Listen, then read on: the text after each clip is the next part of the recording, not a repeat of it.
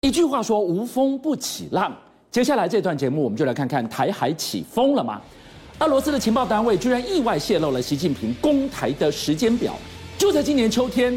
哇，马老师，这个讯息到底有多少可信度？台海剩下多少时间？这是俄罗斯联邦安全局匿名分析师呈现的一个今天报告。是报告里面两个重点，第一个，习近平本来决定今年秋天拿下台湾，但是俄乌战争延迟了他的这个决心。今年秋天呢？对，好，那这报告是真的还是假的？一个最有名的军事记者，好，乌罗罗夫，他拿这个报告去请教了现任联邦安全局的人员跟现任的联邦安全局人员，是得到答案说报告是真的，报告是真的，报告是真的。好，所以这个今天报告一出来，台湾人更感谢俄乌战争了，没有俄乌战争，秋天台海可能会开战了。这个比我们想象的还要凶险 N 倍。马老师有分析过，对他先是北京冬奥，对再来二十大。照理讲，所有都在这些完全处理好之后，对才思考到台海。没想到今年秋天他要动了，就拿昨天来讲，昨天就三架飞机来，但是不寻常，一架卡二十八反潜直升机是来，旁边两个歼十半飞。对，我跟你讲，这是第二次卡二十八反潜直升机过来。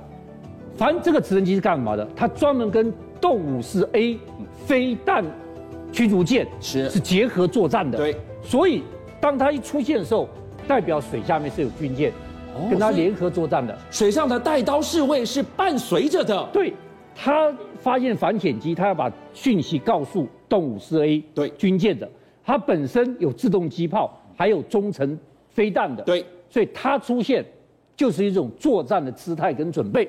好，那我一直在讲啊，老共一堆新式的飞机一直飞来我们的西南沿海，但是我们也不是吃素的，对，昨天大家看到傻住了，左营金港嗯清空了。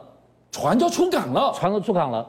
原来我们每一年有一个叫做海强操演，那海强操演一般是两个月，二月跟三月。对但昨天是重头戏，大家一看到第一个出港知道是什么？什么？记得舰，是基隆级记得舰，这是我们最强的军最舰。强的军舰，一后面你知道跟着什么？跟谁好几艘成功级的，是成功级后面跟着康定舰，康定舰后面锦江级的，锦江级后面沱江级的，沱江级后面是光六光六飞弹快艇，光六飞弹后面后面是大字舰，大字号后面是油电补给舰，从狼群到航母杀手到防空伞，全部都出来了。就是我们海军的全部军种全员出动，总动员没有一艘落后。对，更绝的是，有两艘不是海军的军舰加入了，谁？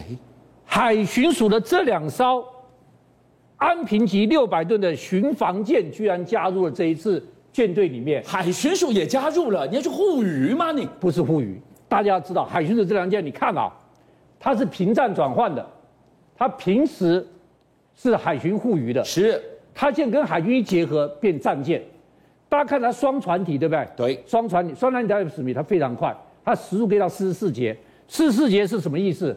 时速可以到八十公里。海上可以标出海80上标公里哦八十公里，你看到没有？真快，对，第二个它是逆中的，你看它这个船体啊、是全部那个边它是雷达波会错过的，它逆中又快。然后呢，马老师他打什么了？我跟你讲，他居然有这个我们的雄风飞弹。熊二、雄熊三，熊三在上面，它又快又立中，那你根本挡不住它。那它自卫上，注意看这里，这里是什么东西呢？这里是我们我们中科院自己做的镇海火箭弹。马老师，我们的镇海火箭弹厉不厉害？我要跟大家讲，我们镇海火箭弹厉害极了。为什么？射程虽然只有五公里到十公里，是但是我们有四种弹种，四种弹。第一个，再有散弹。什么叫散弹？老共如果来的话，他一打到天空中，他不是打你，叭一下，钢珠四射，在你头顶化成血滴子，对，血滴子。第三个，它有高爆弹跟穿甲弹，更厉害。我们中科院现在怎么样？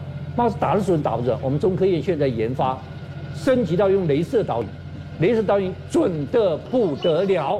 所以我们这一次，居然整个清空，连海巡署都猫上去，我们所有舰种都出出海了。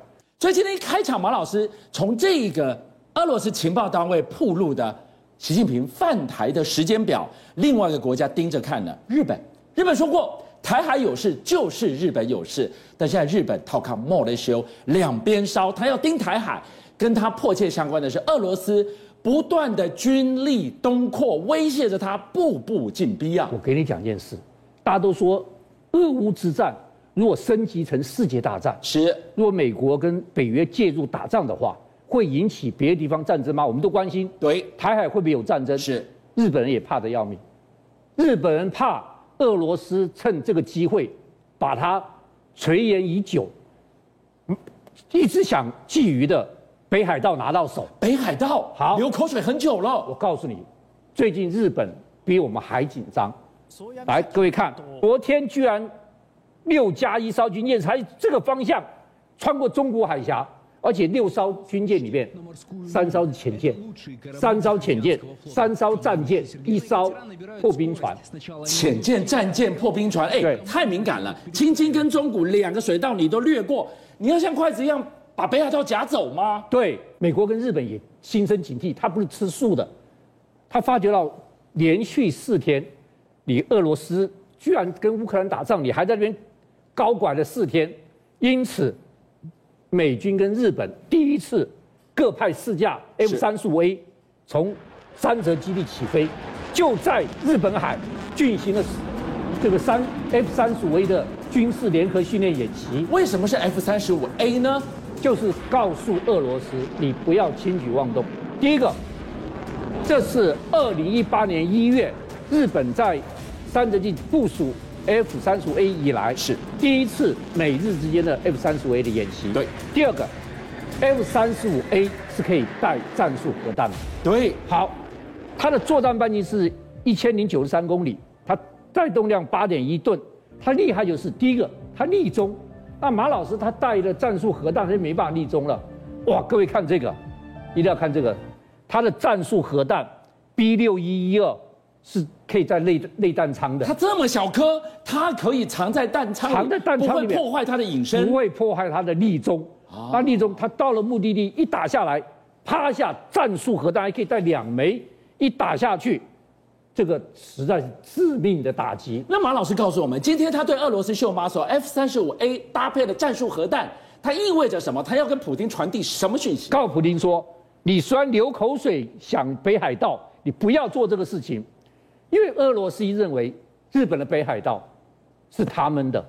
为什么觉得是他们的？大家要知道，第二次世界大战的时候，这个美英法都一直告诉斯大林：你来参战吧，是你来打日本吧。对，所以在一九四五年二月有个雅尔达密约，雅尔达密约就说：你来参战之后，我就东亚、日本啊、韩国分一些给你。对你看有这种密约，但是二月签了雅尔达密约，斯大林动手没有？没动手。斯大林是全世界最阴险但最聪明的人，一直到八月六号、八号，两颗核弹，一个丢广岛，一个丢长崎，是一丢下去，斯大林就知道日本撑不住了，要投降了。